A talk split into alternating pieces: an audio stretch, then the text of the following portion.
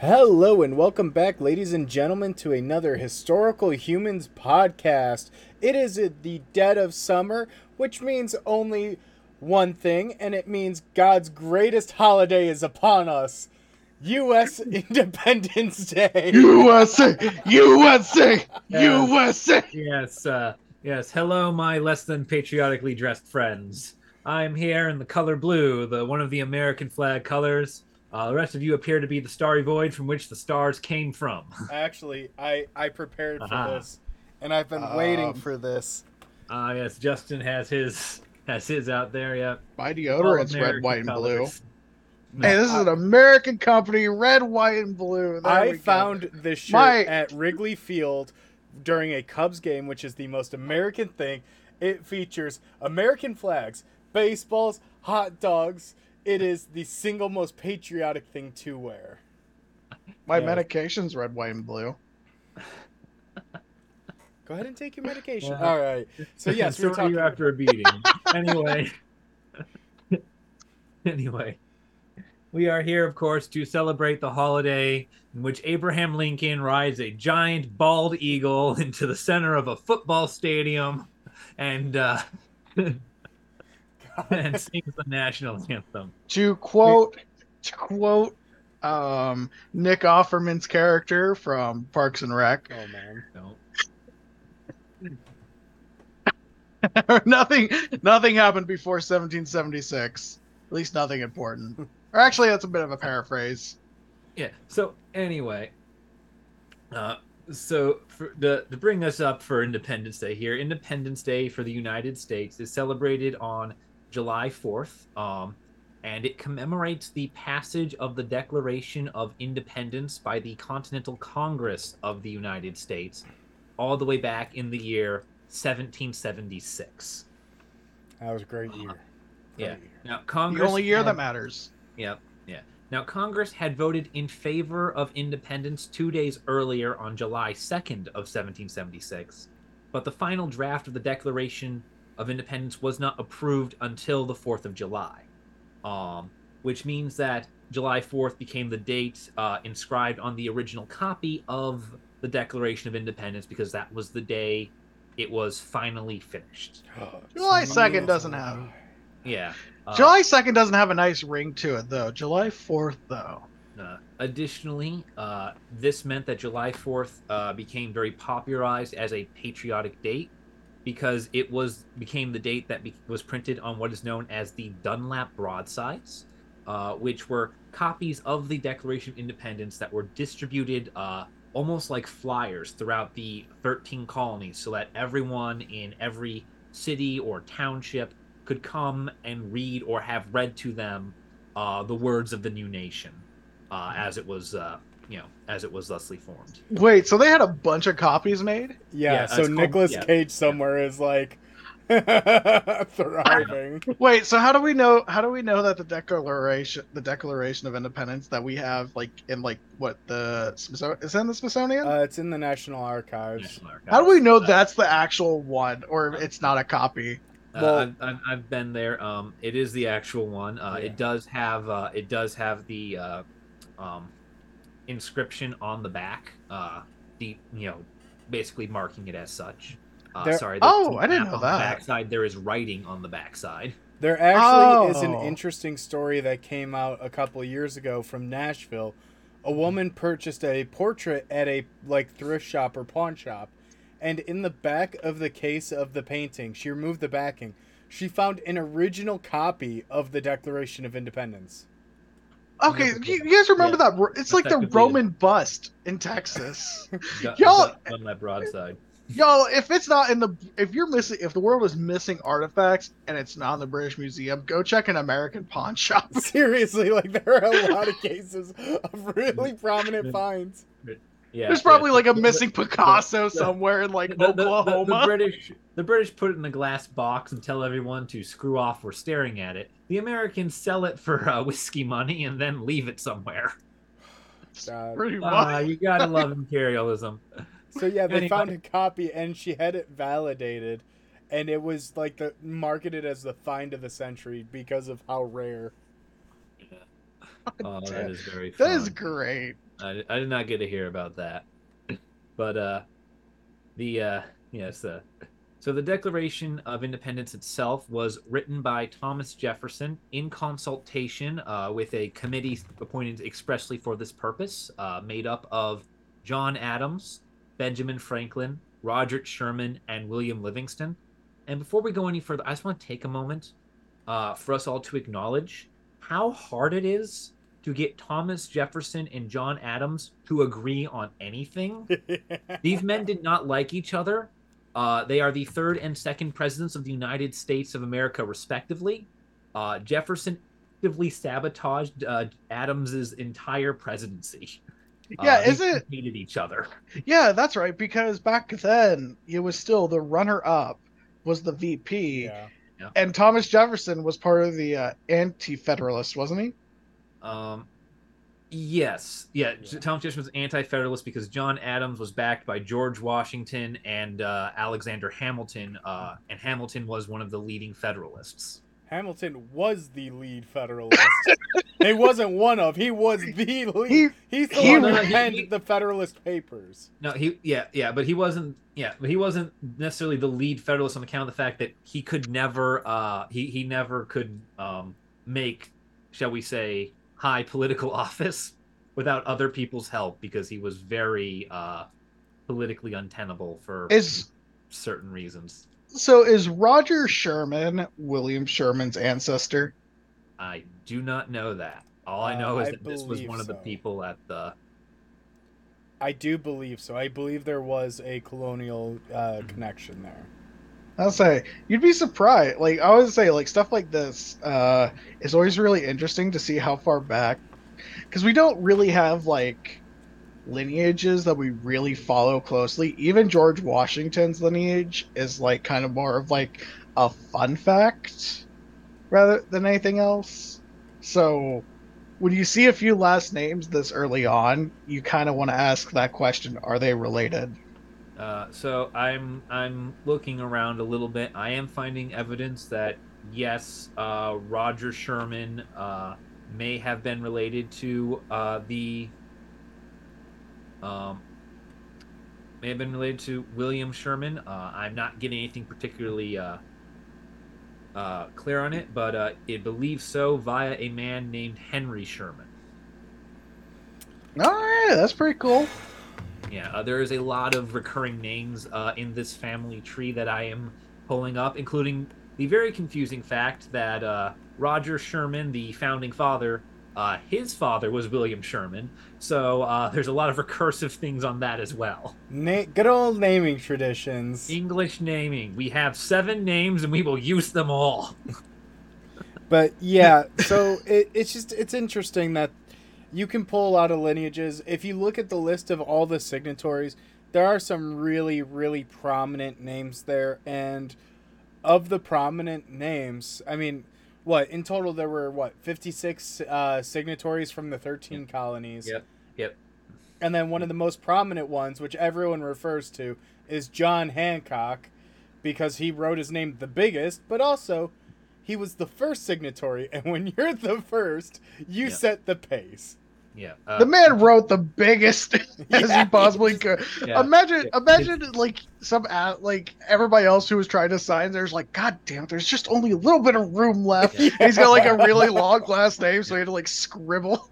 Yeah, uh, he had a very uh, fun and patriotic uh, reasoning for that. Uh, he said that when they sent the uh, when they sent the copy to uh, King George, he didn't want the king to need his reading glasses to know who had signed it. That's This where man. the American patriotism comes from. Like, He want- he That- really he really hated George the Third. He's where he's the he's the one who special kind of sparked the American American tradition of of making sure you know where this where insert thing here comes from. No, he, he he's definitely started the bigger is better trend for sure. oh Uh, Jesus. Anyway, it's funny you should bring up uh, uh, t- uh, you know John John Hancock uh, because John Hancock is in fact one of only two people to actually sign the Declaration of Independence on July fourth. Ooh. uh, when it was- Oh, When it was presented uh, to con- to the Continental Congress on July fourth, it was only signed by John Hancock and Charles Thomson, who signed as an approval of the final draft by the Continental Congress, as Hancock and Thomson were serving as both president and secretary of the Continental Congress, respectively. And so they were signing it as sort of like, yes, we have read this and we approve of the words here, and we'll gather everybody else up to sign it uh, in time, as they had to kind of gather the other uh, 54 signaties from the 13 colonies. Assemble the, the team. Assemble Yeah. the squad. Yeah. And uh, like- for those who and for those who don't know, uh, these 13 colonies became the first 13 states of the USA, uh, which now holds 50. Well, and it, it also, I think, should be very much noted that to be an early signatory is a really big step because at this point, what they're doing is actively treason against the king. And, you know, to have your name be one of two on there, a lot of people could have backed down and the whole thing could have fallen apart, but you, everyone needed to commit. And for those first two people, that was a really big sign. And again, going back, Hancock signing his name large really gave a lot of confidence into what they were trying to sell. Yeah, and uh, uh, the other 54 men uh, who signed it, they had a whole month to back out, as the Continental Congress does not sign the uh, Declaration of Independence until August 2nd of 1770. So they had a whole they had a whole nother month to sit there and say, wait, wait, wait, wait, wait, are we doing this? Yeah, like you guys sure? Um, are, are we are we still yeah, on? Uh, of course, you know, it was kind of already said and done, uh, as they had all already voted to create a Declaration of Independence. So everyone was kind of already had a foot in the boat. I mean, it's like I mean, because it's not like it's not like the Constitution where like that required a lot more debating, and this one was more of like what what is the reason for this declaration, why, and how, I guess. Because either way, uh, this didn't exactly have to end in independence. This could have literally just ended in increased autonomy, you know, more representation. But this was like, like this Yeah. Well, if- this was basically just saying why we're doing what we're doing. Well, if you read through the Declaration of Independence, um, it actively accuses uh, George III of um, of declaring war on the colonies in two forms. Uh, first, uh, through the uh, deployment and levying of armed troops against the 13 colonies, and the second by uh, bribing the indigenous tribes on the borders of the 13 colonies to raid and kill uh, civilians. It accuses King George III of of hire of hiring out Native American tribes to murder American colonists. Oh no, American conspiracy theories go back farther than I thought. except unfortunately, Oh my god, one this was the that it's was not a conspiracy theory. He, That that was that, true. one was real. that was he pretty did. True, Um, yeah. the the language behind it is incredibly outdated, but yes, um, they um, the Native Americans uh, on the borders of the 13 colonies were very eager for vengeance against the 13 colonies following the Seven Years' War, also known as the French and Indian War, where the members of the 13 colonies under the British flag had conquered uh, a, de- a good deal of their territory. Not so it wasn't too much for the King of England to say, "Hey, I'll give that back if you murder them." Not to mention, not to mention, the ones that did side with the British, the British still killed and took their lands. Yeah. Like they So, they, yeah. they allied with the British, and then the British went, "That's a lovely parcel of land you have." Yeah. Wait a minute, wasn't it also that the colonists couldn't settle past a certain point? Yeah. Uh, Yeah, yeah. The uh, yeah. So there was a, uh line drawn on the map uh, that basically uh, meant that anything after this point is not property of anyone except for King George himself, and the American colonists are forbidden from going and settling there, which very much angered the American colonists uh, because their colony charter says uh, for all 13 colonies said that Pennsylvania extends from the shoreline on the uh, eastern seaboard all the way to the coast of the Pacific Ocean. Yeah, the line I believe was original the Ohio. River. I want to say it was Yeah. the Ohio- Ohio River, but it may have even been the Appalachians. Oh yeah, Um, because I do remember um, back in It- high school. Those old maps they used to show where like Virginia just extended outward. Yeah, yeah, yeah. All 13 colonies extended like the stripes on the American flag all the way out, presumably ad nauseum until you hit ocean. And then it continued into Asia. It circled back But like, around. like that was what the official charter stated, and now King George was seen as renouncing that charter by saying, "Hey, that land on your borders that I just seized, that's my personal property, and none of you filthy peasants can touch it." Even mean- though you filthy peasants were the people who died for it.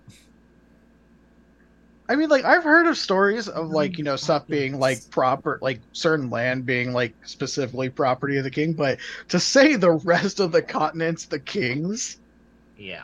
The uh, the well, the reason the reason find he wanted to do that was because the king was looking for um you know the king doesn't really gain anything by giving these colonies you know more land. But if he were to form new colonies and gift them as property to say his current generals um like a man who would become very famous in the American Revolutionary War a General Cornwallis that would benefit the king King George quite nicely uh, whereas honoring this agreement with people from halfway around the world, that doesn't personally benefit the court of King George. So the court of King George does not do this.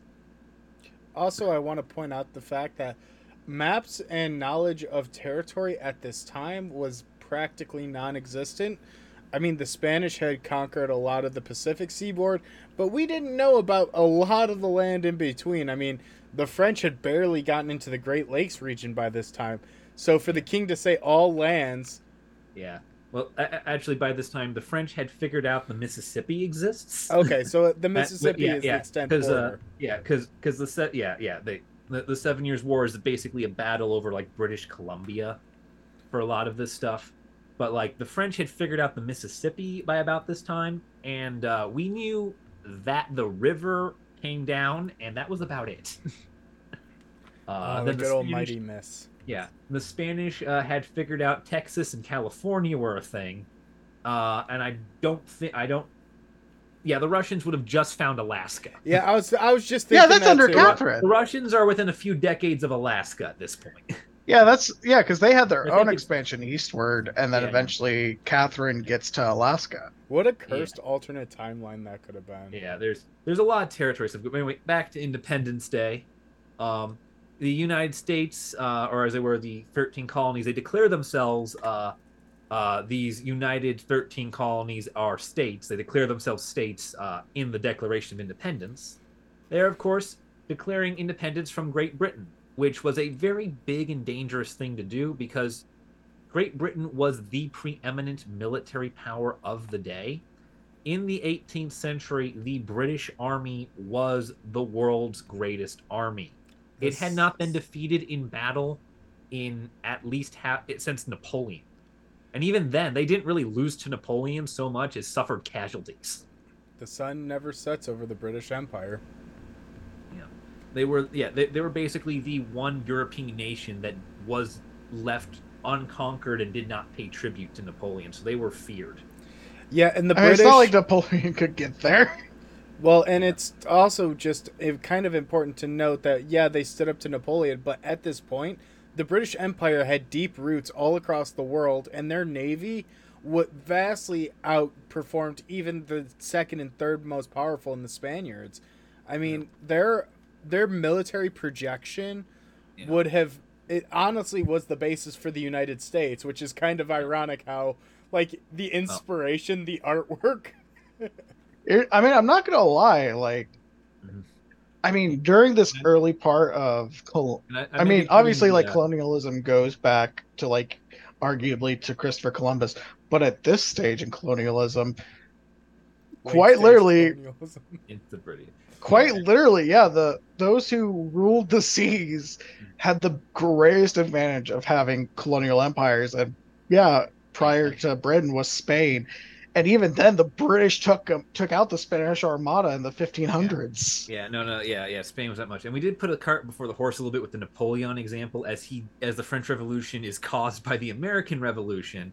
But just the fact that Napoleon can't, Napoleon, who was probably the greatest general of uh, of his era, can't even put a dent in the British Empire. Okay. No, because he was in he was in um North Africa at the time So, during this, so wasn't question for you, and, and and I want you Yeah, to but clarify Napoleon this is for not me. emperor of France in 1776. So, so Colum, I want you to clarify this for me. All right. So Yeah. we've already established that in this period of time, the British Army and Navy are the number one ultimate in the world. yeah, yes. So the United States, this backwoods, backwater conglomerate of 13 Yeah. different pockets of people, managed to beat an army that even Napoleon's fully trained, fully professional staff of soldiers could not do.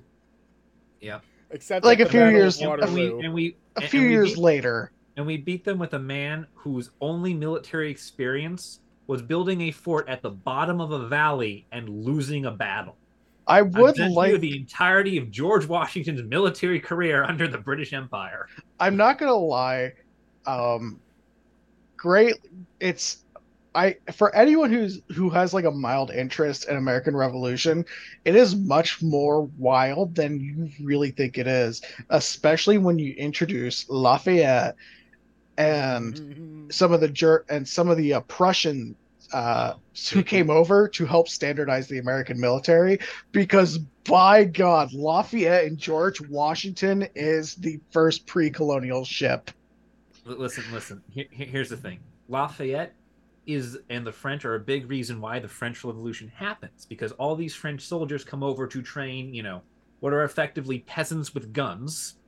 Uh, it was American army was literally an army of farmers, with uh, guns. and they come back to France, uh, which is a uh, absolute monarchy, and uh, they come back with all these ideas of things like voting, democracy, personal freedom, liberty, human rights. And Yeah, the King France- France does not get along with those ideas. So funny enough, the French really said, "I don't care if America wins. I just need England to lose." Yes. Yep. And then they Yes. came then all and then the entire French army came back with the idea of personal liberty and started a war with themselves. Also, a little lesser known fact: uh, the Spanish actually helped uh, the American Revolution too, by actually by using Texas cattle farm or from Texas cattle farms or pastures and helped fed the American Revolution. They also hired out a lot of privateers to harass the British Navy on the high seas. However, America, that connection's a little more tenuous because they were privateers.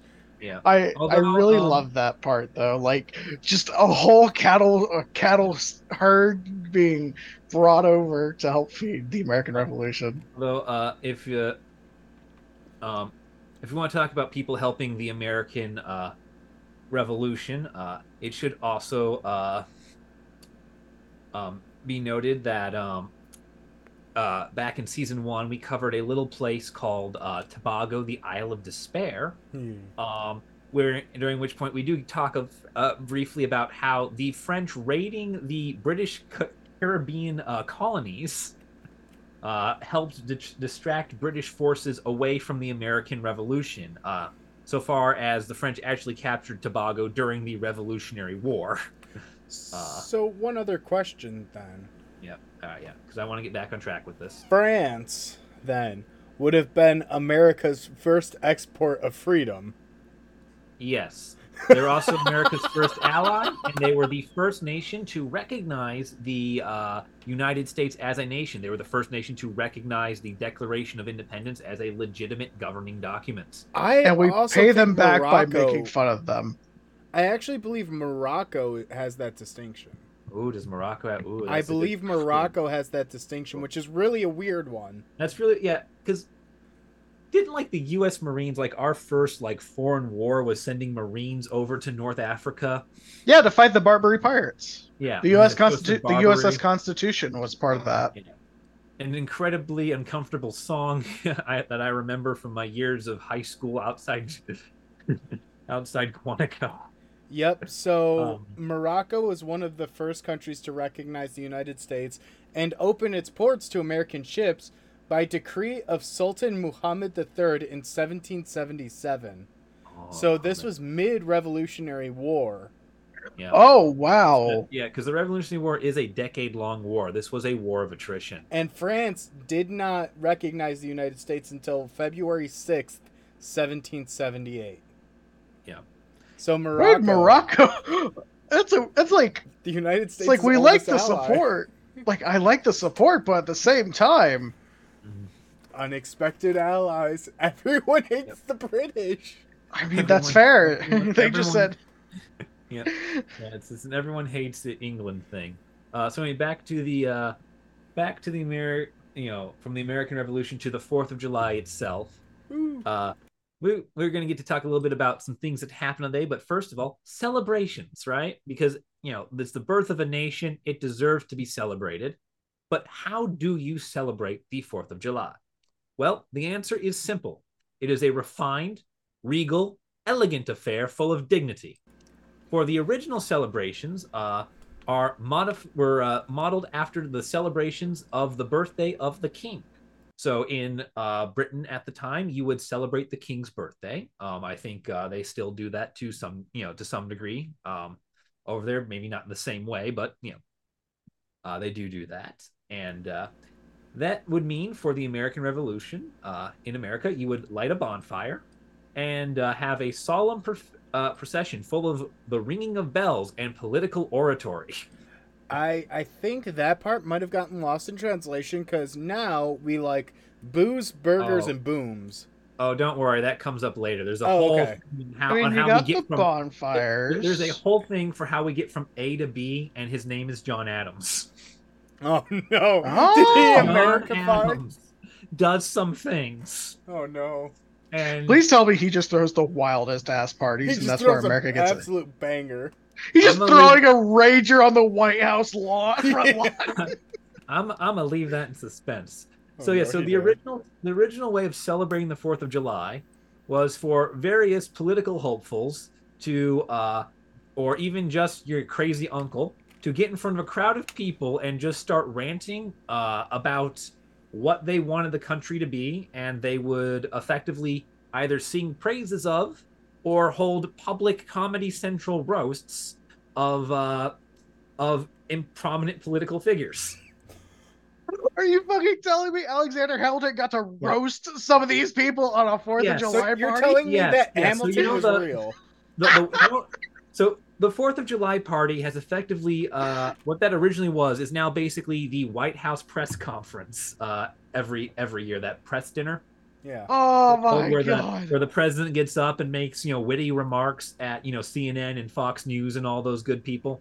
Yeah, I saw Joe Biden's one not too long Yeah. ago. Yeah, yeah. That that is basically what the Fourth of July celebrations originally were, except it's everyone and their uncle doing it. I mean, quite literally at that point. Yeah. Oh my god, that is that is exactly how I would picture the founding of America. We all get together, get drunk, and roast the fuck out of each other. Yeah. Now, the original, the original Fourth of July celebration, the one held in 1776, um, was different even uh, from these uh, in this regard. As instead of celebrating the uh, birth of the nation, uh, they held a mock funeral for the King of England. yeah. They Yeah, held a funeral for a living man. Death to the USA. USA, USA. Uh, It was meant as a sim, uh, uh, sort of to symbolize the death of tyranny and the authority of the of the United Kingdom of Great Britain over the United States of America, Death to the tyrant. uh, because these thirteen colonies of and ought to be by rights free. Beautiful. Um, yes, uh, th- and this is where John Adams does something. God damn it, the bad lad. John Adams writes a letter. He writes a letter um, to, I believe, uh, either his wife or his daughter, I don't recall, during which he lays out a vision he had while witnessing these celebrations of the future of America celebrating its birth. And it is a prophetic vision, for he describes it as a day of community and revelry, a day of games and of fireworks, of parades and bonfires. He describes what we do now in a letter So after witnessing a wrong. fake funeral for his king. I mean, honestly, I've been in a few Fourth of July parades. They're pretty great, especially when you get to throw candy and stuff. Man, it is great And being uh, on the floats. Yeah, yeah, it's very fun. And the thing is, uh, Philadelphia apparently had a copy of that letter because the very next year, Philadelphia is the only city that celebrates the Fourth of July because you know major war, um, and they celebrate it um, by a with a massive fireworks display that is heralded in by a 13 cannon salute. yes. You know what? That's what we've been missing all these years. Fire the cannons! 13 cannons firing at the end of each night. I hope that they actually were firing upon British targets at the same time. So the British are just like, oh my god, are they firing upon us or are they celebrating? They They're like in the- fireworks, they see the bombs. It's like the middle of the night, and the guards are standing there like, "What's that?" And then suddenly the guy next to him gets obliterated in one of the Yeah. thirteen, in like a a- thirteen. Sal- Uh, what's it called? Uh, like a salute. thirteen cannon salute. It's a 13 cannon salute. It ended with a 13 rocket salute. So they fired into the air the second time. Um, I'm guessing they probably learned from the uh, first time that cannonballs do come down. Yeah, I mean, so do the rockets. The way the British used them. Oh no. Yeah, but no, the rockets are meant to explode in air. So, you know, I thought that was later American rockets. No. No, that's 1981. No, no, uh, rocketry has existed uh, long before uh, the American Revolution. Uh, in fact, during the Revolution, uh, um, the national anthem actually makes Bombs reference. bursting So, in yeah. air. Yeah, so that's actually British rocketry. Get uh, trying uh, you know trying to effectively uh, fire on the American forts. Yeah, because if I remember correctly, uh, it's one of the it, it's one of the um, British. It's one of the main British artillery. And I think at one point they actually had one mounted to cannons, or, or like on like the forward bow on some ships. yeah, they, they- it was a primary form of British cannery. Its main purpose was to uh, was basically an intimidation display. It was designed to put explosions over people's heads. It was designed to illuminate targets for the actual gunners. And um, it was designed to basically scare you so that you didn't know which missile was the one that would actually come to kill you and which one was just the one to distract you. As somebody who has It often had a, uh, it, it at times would have a reverse effect, like uh, during the siege, uh, where the national anthem is written, as uh, the defenders and uh, the people watching sort of saw the massive amount of fire being rained down on them, and it didn't kill them, and it strengthened their resolve to hold out as some, because they can't kill us. We've survived everything. so what's interesting is as somebody who has been near a firework as it's gone off, if it if like yeah great cool it doesn't kill you however it is very disorienting Yeah. so it is a very it is- is tactical in that sense Yeah, Yeah. That, that is the point of most rockets was to disorient you and also mark you so that the guy with the actual cannon knows where to aim. Hey, Hey, you we see see them the right cra- there. Yeah. Oh, okay. Yeah. yeah, we do the same thing today with uh, flares and smoke. You know, it's like, oh, that's what we're supposed to be shooting at. i mean it's very it's very effective Yeah. Also, trace But also- rounds. it's really cool it's a really cool fun fact that rockets were used in the american revolution Yeah. Okay, so that's how they celebrated the first one in Philadelphia, which also I think is important to highlight. Philly was the capital of the country at the time. Did did philadelphia see the war too like was there a lot of fighting around philadelphia Uh, No, I believe aspects.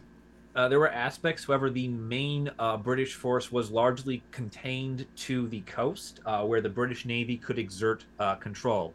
Hence, cities like Boston, New York, and Charleston faced the brunt of the assault. Boston Okay. was almost entirely engulfed by the British. New York, uh, they took most of Manhattan, but not the surrounding countryside. Yeah, and uh, with New York, also the British uh, efforts there were hampered by the fact that New York burns down halfway through the war. So And Washington just sits gone. there and watches, like, wow, what a fortuitous event. Yeah, so so we know about the first celebration right did like celebrations continue afterward, or was there like No. a little bit of pot? Kind of like how Thanksgiving, where like Yeah. uh, the president would announce a Thanksgiving Day, but it's not like a, an official holiday. So the holiday doesn't really uh, be established or celebrated for another 15 to 20 years. Uh, displays are intermittent, in one part because of the war, and another part because um, the United States is starting to figure out what itself is as a country. It's actually allowed to govern uh, itself because the war does eventually end over that period, and we're kind of figuring out how elections work, what laws are, things like that as a nation. Uh, the uh, uh, you know, there's just too much going on. However, uh, George Washington does note down the date of Fourth of July as a celebratory date for his men, and issues double rations to them uh, in 78 and 81, uh, the two years where such supplies were available for him to do so. No wonder he's such a revered leader. Yeah. Someone gave Uh, me. Pi- oh no! Is this the or- origin of the corporate pizza party? God damn it! Hey. Seeing as how well, seeing as how we had a very tough quarter in Valley Forge, yes. no. Well, Uh, unfortunately, since we lost for the those big who don't for, for those who don't know valley forge was a winter camp established for the continental army by george washington that had no food or fuel uh, to keep its men warm and fed during the winter well, due It to didn't- unforeseen events where half the army died, we now have extra rations. yay Some of them also didn't have shoes, apparently. yeah that's a that's a recurring thing in in revolutions within within america They didn't have shoes for whatever reason. Oh no! Imagine there's washington a and British business lee that says just no, both start rising up behind us no shirt, no shoes, no service. but oh, uh, damn. They couldn't go but- into 7 Eleven. Oh no! Yeah. That's why they were hungry all the time. No slushies. anyway, uh, Fourth of July does begin to get celebrated again uh, in the 1820s and 1830s uh, as the death of two of its signers, Thomas Jefferson and John Adams, uh, on July 4th of 1826, adds a degree of significance to the date. It is also, I believe, uh, the death of the last of the people to sign it, the last of the Last main two. founding fathers. And there's also a really ominous quote that John Adams spoke that really resonates. The man, the man was a prophet. He predicted the whole damn celebration. So John Adams, his dying words were "Jefferson lives," not knowing that Thomas Jefferson had died like two hours prior. yeah.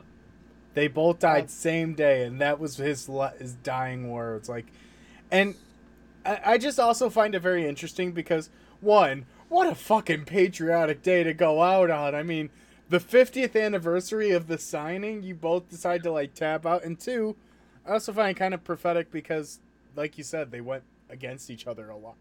Yeah, yeah. They- Um, they both were like, I've seen enough. They were bitter go. rivals, but they also held a very common goal, which is something I think is Yes. oftentimes lost. Yeah. Now, You mean two people of op- opposite? Aaron, don't go there. listen, Don't go there. Aaron, be silent. Yeah. Anyway, so That would cause problems. um, listen. So leading up to this point, uh, and sort of with the start off, you know, resumption of celebrations in the 20s and 30s. Um, once again, the celebrations are very formal. They're very, um, you know, sort of stylized. Uh, the uh, two emerging political parties uh, use them as uh, sort of national convention style platforms where anyone who wants to be anyone for these parties goes to a partisan celebration and gives some speech about uh, America and freedom and what they're going to do for it. Um, politicians lay out their platforms, they speak on political issues.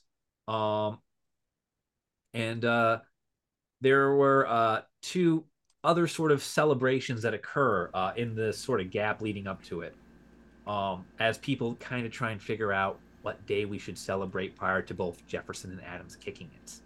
Uh, the first one is celebrating George Washington's birthday because there's nothing like treating a man who refused a crown like king. It, it, it also is very emblematic, and I find it kind of neat how people are like, they they really do hmm. revere George Washington, but he also just didn't want it, and I think that's something that's also kind of lost a lot more frequently now. Is you know, Yeah. he he stepped down voluntarily after two two terms in office, and then there's people who consistently try and run and run and run and Yeah, but anyway. I mean, like he is the he's the one who basically turned, church like set the tradition for two terms because I mean it wasn't legalized until after FDR. yeah, Yeah. thanks Roosevelt. Hey. Anyway. Got us through the war, didn't he? Anyway. Anyway. Which Anyway. The other day that tries to take over uh, truly emphasizes just how uh, rapidly America starts off divided. In that the other day that tries to get celebrated as the uh, day of celebration is the date of Thomas Jefferson's inauguration. I'm just going to leave us with that. Uh, It did not survive uh, him leaving office, uh, thankfully. As um, you know, I believe the whole point of this country is not paying tribute to one man. That's kind of why the war started. I mean, some things get lost to time. Uh, got lo- apparently it was lost in the people who started it. I mean, listen, it's like what twenty years. I mean, yeah, it th- Yeah. those people automatically forgot. They got too cozy. Yeah. Anyway, um, yeah. But uh, as uh, as we move into the 1820s and 30s, uh, and the 19th century moves on, we uh, we begin to see a lot more people enter the fray. You know, the celebrations are still very political, but people begin to realize it doesn't have to just be political for the political parties. Yeah, boy, let's get it. yeah, A bunch- Rangers. all the a, a a number of other groups uh, start performing the same celebration style as the political parties. You know, big speeches, toasts, roasts, all that stuff. Um, but for their own, um, for their own goals, uh, uh, including uh, the abolitionists, uh, women's rights, and the temperance movement. Boo! Oh, not the time. And I just have to wonder how the hell a toast works if you're in the temperance movement. We hereby toast our glasses of water to temperance. Yeah. Fucking Uh, losers, in- man. Uh, and here's a fun fact: uh, there was an incredibly, uh, which I find to be an incredibly un-American thing by a group claiming to be the most American. The nativists, oh, no. Oh the no. nativists, refused to celebrate. Now, the nativists were a uh, political organization of 19th and even early 20th century America that were basically the anti-immigration people of their day. That was their whole platform was that immigration should not exist, immigrants should not live in this country, etc., etc., etc. They lost the name, but they never died. Anyway, the nativists refused to celebrate uh, uh, the Fourth of July Independence Day because, in their words, and this is their own words, uh, you know, uh, allowing immigration is a perversion of the rights of the people of America. And so long as that perversion exists, they could not celebrate. That was their claim. That was their mentality. Um, thy grave was not dug hastily enough. So okay, they they took a very perverse look at it. Now I could imagine that beyond the normal celebrations, that on Independence Day they would try to coincide some major events. Like I know the Statue of Liberty was delivered on on the fourth. Yep. Uh, a number of groundbreaking you know, ceremonies are scheduled for Independence Day. Uh, the Statue of Liberty was presented to the United States from France on uh, July 4th, 1884. Thanks, France. Um, Yay, addition- France. Additionally, uh, it was very common for infrastructure to coincide with that day, as the groundbreaking ceremonies for uh, the Erie Canal and the Ohio and Baltimore railroads uh, were both uh, scheduled for that day. Uh, this is not the day they opened. This is the day that uh, people started construction on them. the groundbreaking Oh. ceremonies. Yeah, yeah, Which- that's that's what I was saying because I, I need to clarify that because it gets very confusing because everyone's looking at like the date that they open. But like, that's the Erie Canal was hugely, hugely Yes. instrumental with Yeah. opening up the American interior. Yeah, the, the yeah, and so are these railways. Just the ability of you know again public works, public infrastructure is kind of uh, the theme for a lot of these uh, ceremonies, uh, for a lot of uh, these things that are scheduled on the 4th of July. It's still very a public, you know, event. Um, It makes sense. Knock out two birds with one stone. Fireworks can get expensive. Yeah, and um, yeah, it's this, and uh, it also led to some interesting uh, quirks of history. Um, with all these different groups sort of coming out and you know saying you know we celebrate or don't celebrate Independence Day because of politic thing here. Um, in 1859, uh, there was a group called the Banneker Institute of Philadelphia. They decided um, that, you know, this whole American Revolution thing, this Independence Day, you know, eve of the Civil War, mind you, Independence Day's looking a little too white. So they went out to the African American community of Philadelphia and told them that they needed to get out there and celebrate Independence Day um, because as a means of and this is this is this is their logic as a means of showcasing the inconsistencies between the ideals of the constitution and life of america yes praise us we failed you I mean, to be fair, there's a certain level of social commentary there of like, look at the discrepancies, look at this. I I can understand it to make a point, but yeah, not the best look. Yeah, That the it- same it- year uh, Harper's Ferry happened? i don't know 1859, yeah. John Brown and Harper's Ferry. In Virginia! Okay, so when did it really Fourth of July. transform into the party central?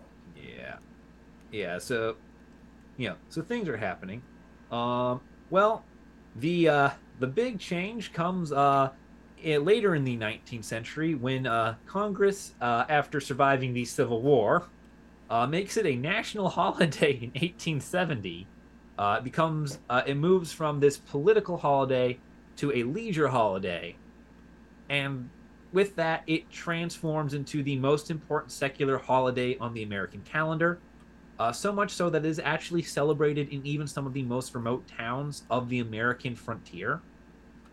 Um, a number of uh, people uh, who had their testimonies recorded in the early 20th century described growing up on the frontier and how Independence Day was the one day where everyone from all the ranches all would gather in the town and you would meet everybody because it was the one day everyone was going into town. Oh, oh yeah. wow. Um, yeah, it's a fun thing. Uh, and then from then on, up through the 20th, up into the early 20th century, um, it became increasingly associated with entertainment venues. It became the major midsummer holiday. Uh, amateur fireworks became a thing. Uh, heavy drinking to celebrate Fourth of July also became a thing. These two factors coincided uh, in a social movement called the Safe and Sane Fourth of July movement, which strove desperately to reduce the amount of injuries resulting from mixing alcohol and explosives. I don't see what could possibly go wrong with the combination of those two. As I definitely wasn't a. I definitely didn't experience most of those Fourth of July moments. Um, yes, it appears that common sense did not really exist, especially when you give someone beer and a boomstick. Listen, the, listen. The the average American has a high school diploma. Take that for what you will. Um, and that's all they. That's all they. Uh, that's all you really need to operate fireworks out in your backyard. And for anyone outside of America that thinks every American gets drunk and lights off fireworks, it's not all of us, but it is a starkingly high number. Like I I would guesstimate around 60 to 65% have partaken in those activities. Well, You also well, have to remember. I, I think it, I think it's a, a lot of people also still have to work. Just because you really only need one guy to detonate this stuff, everyone else just gets to watch. But I mean that's Yeah. still participating in some degree. Yeah, you also have to remember that also, like you're on Fourth of July, you're either drinking and partying or you're at work because your company said, "No, you don't get the day off." Yeah, so it's funny you should mention Freedom's only for those who aren't shackled by Yeah. the chains of retail. Yeah, uh, it's funny you should mention the day off there, Aaron, because um, our next big event for the Fourth of July and American Independence Day is, of course, right before uh, the United States enters World War II. Because 1941, Congress makes the, the Fourth of July a paid holiday for federal employees, meaning it's not only a national holiday, but it's a day off. Ooh. And I get paid. Yeah, Yep. that's that's a big one. And uh, it is at about this The time. invention of the long weekend. It is, a, is at about this time in the transition to the post-war world after World War II that the holiday takes the form we know it as today. Uh, parades, patriotic music, fireworks. Uh, the barbecue is introduced uh, as the main form of meal and gathering for the day. There's the burgers. The burgers you brats.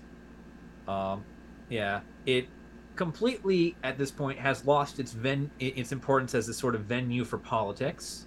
Uh, it does remain a symbol of national power. It emphasizes the American qualities of freedom, and uh, it's about as we know it today. And as it's made this transition, there is one last tweak that happens to uh, Independence Day, uh, and that is the practice of um, of celebrating it always on a weekday. Uh, it's the only federal holiday to uh, to do that. It's the only holiday to ever really do that. Um, as if the Fourth of July is a Saturday, it will be celebrated on Friday, the third of July, and if the Fourth of July is a Sunday, it shall be celebrated on Monday, the fifth of July. I mean, to be No fair, matter that, what, you get the day off. to be fair, that's how all federal holidays do work. Yep. At least when you are in a position that gets those days off, is Yeah. they usually fall on the weekend, the day before, the day after. But yeah, to set that precedent is kind of interesting. Yeah, but it's, it's also the celebration is held. Uh, on Yeah, it's- day. It also helps for like other places to schedule when they want to do their Fourth of July celebration. So, um, in some towns they might do it like the day, like on that Friday. If Fourth of July is on a Saturday, they might do it on that Friday, and then uh, town over might do it on the fourth. So that way they still get everybody to come in because you know everybody's gonna get hungry. Yeah, it's a so party. all the yeah, Hmm. so basically it is a for a lot of towns, especially like if you're in the rural part of the country, you're just going from one town to the next town to for a party each different day.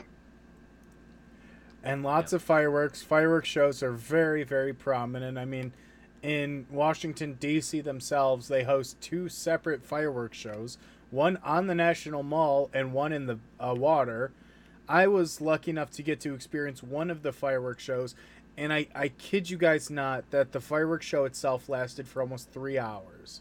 Like the whole last hour or like 45 minutes of it was just the finale. They probably Uh, burned through $15 million worth of fireworks. I uh, one of the best firework displays that I've ever seen was actually um, in Michigan. So I was up there for I was up in the Upper Peninsula near uh, Sault Ste. Marie, and Mackinac Island has a very has like an amazing fireworks display. And I and since I was in the Scouts, we were on a campsite on the lake. Oh. So the fireworks were shooting, as you know, like we're like it's late, but like we suddenly saw them shooting out those fireworks. So we all stayed up for like an extra hour just to watch this amazing fireworks. Which I mean, like if you're on the island, it was probably a lot cooler, but it was still great from where we were. Oh, for sure. Like to see that and to see the fireworks over the water has to be unreal. I mean, Chicago's our fireworks show is on the water. It's held right off the end of Navy Pier, so you know that's always a really fun time. And there's a lot of celebrations. I mean, people have barbecues, you'll have parties, you'll have festivals, entertainment. Like it's just it's such a good time, and it is It's- truly the most American thing in the world. So people always talk about um, Christmas being that like the time when everybody comes together regardless. No, it's Fourth of July Yeah, because of we like we like to because it doesn't matter who you are if you want to get drunk and watch fireworks everybody, everybody. Yeah. friend, friend of a friend. Yeah. Oh yeah, I can't tell you how many times I've met people at fireworks shows. of- ba- Basically, the tenets of this holiday are alcohol and explosives. yes, Be- Uh, and camaraderie. booze, burgers, and booms. That's my three B's of the Fourth of July. Okay, Colum, we gotta know what was your favorite fireworks display. Come on, like me and Justin already got ours, and we need to know your favorite. Um, I don't know. I don't really remember them too much. I like it's sort of just like I see them and then I forget. Aw. Oh, come on! I, I do have one that I can input that I think is a very American Mm-hmm. thing. Okay, I, I've go seen, for it. I've seen the one. I've seen you know the one in the National Mall. I've seen a couple that, That are that's my held in various. That's a park good one. terraces, Uh, in uh, you know, in Virginia, in Illinois, in Texas. I've seen them, you know, sort of all around the country. Um, they're all pretty damn big. I wasn't. But oh, yeah, sorry. no, it's all good. It's all good. I, I don't have any interesting stories. I'm not. I, I'm not. You know, Aaron over here who clearly is hiding some story where someone blew their hand off. I have a cousin who lost his eye to a firework, but that's a different story.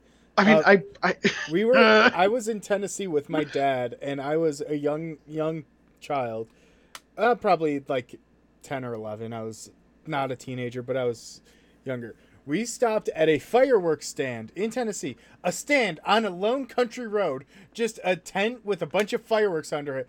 And my dad bought a one they had just this package. It said M80s and it was like 20 bucks. So he bought it. Turns out it contained like 10,000 M80s. I, I lit them off. Whoa. Yeah, it was absurd. Um, and then he also bought a box. It was one of those firework display shows in a box. You light a single wick and it's an entire show. It was it called itself D-Day and he lit that and it was an entire show. Like it went on for over 20 minutes. It was incredible. Uh, I'll tell you. See, I wish what so one Fourth of July. So Americans who have been abroad around the Fourth of July, um, might might will like probably get this, and I feel sorry for the Brits who had to put up with us. I've told these guys uh, beforehand. You don't, you don't But- have to tell them the story. You don't have to put it on the internet. It's okay. great story. It's a great story. So because it's, not, it's nothing bad or anything, but like we put we were the quintessential Americans abroad when it came to the Fourth of July because we were because um in 2021 I was on a I was getting ready to go on a dig in the UK with a bunch of other Americans and we had to quarantine.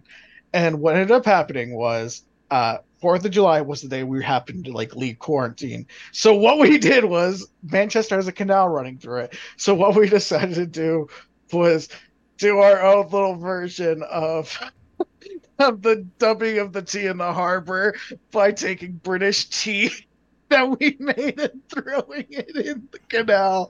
And then when we got on the bus, As if all of us- Manchester's canal isn't already polluted enough, Aaron. there's like a few bodies in there for the Manchester pusher, but you know. Listen, listen. But like we got on the It's, school, it's we a, got on it's a bus. British waterway. There's no ecology for him to destroy. Literally. Great for the story.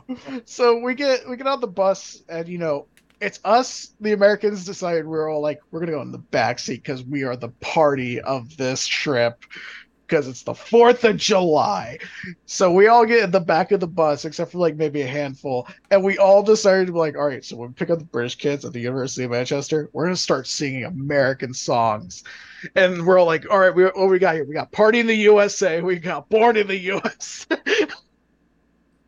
let's see we got like let's see we had like uh we had a few other ones i can't quite remember um but like we sang like five different songs before we quieted down and actually started talking to the british students that is like when americans are abroad during the fourth of july you'll know you'll know Yeah.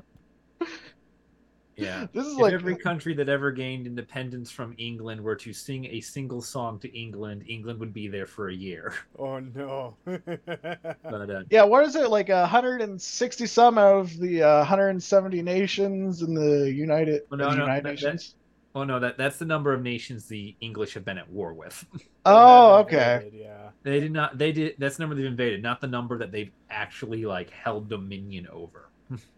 It's still Fair enough. it's a large number. It's over a hundred that they've held dominion over. Why don't everyone hate us? Oh no, Yeah. that it. But any, anyway, anyway, I'm gonna stop the offense. I'm gonna stop. I'm gonna stop the semi. I- I do love the UK. I did love being there. It was a great time. I met great people. But I will never get tired of being like, it's Tuesday, isn't it? Listen, listen. I've been. I've been to London too. I've been to the Good UK. old London town. Um, my favorite part was how in the middle of London they have a statue of Boudica, a woman who burned that city to the ground. Yeah, that's weird. Um, but uh, yeah, I think uh, I think we're coming up to the sort of end of uh, end of our time here, and uh, I'm just gonna leave it off with a little question uh, from my other two co-hosts, since we're doing uh, Fourth of July stories here at the end. Uh, did either of you ever get those little smoke grenades uh, for the Fourth of July? They're little. Uh, they're little uh, balls. Uh, had little wicks out. When you light Oh! them, colored smoke comes out. yes, yeah. I've had those. I've had the little ones that are cardboard tanks that you light Yeah. the wick on, and then they like roll and shoot the smoke God. out. Oh, Did you guys get like the ones that the looked like they were hand supposed to fly? Yeah, I've had ones that flew as well. Yeah, there's a lot of smoke bombs you can get. Yeah, yeah, yeah, they're- yeah. That's that's the most thing I remember. It's just Do you guys remember the snakes, the ones that would always like stain the concrete? So, Aaron, that's what we did with all the M80s, that box full, because there were just more than I could light. So what me and my cousin did was we took about a thousand of them and we tied all the wicks together and we made a large snake, and it went the length of my my grandparents' property, which was over an acre, and we lit it and it went all the way down. So this is Justin's origin story. I got there we go. On that tragic bombshell, thank you guys for watching. If you oh enjoyed, oh my be god, is this why you're obsessed with that phrase? Be phrase? sure to leave a like down below. Be sure to subscribe, and if you enjoyed, please share with people. Let them know how you how you enjoyed it. Thank you for watching.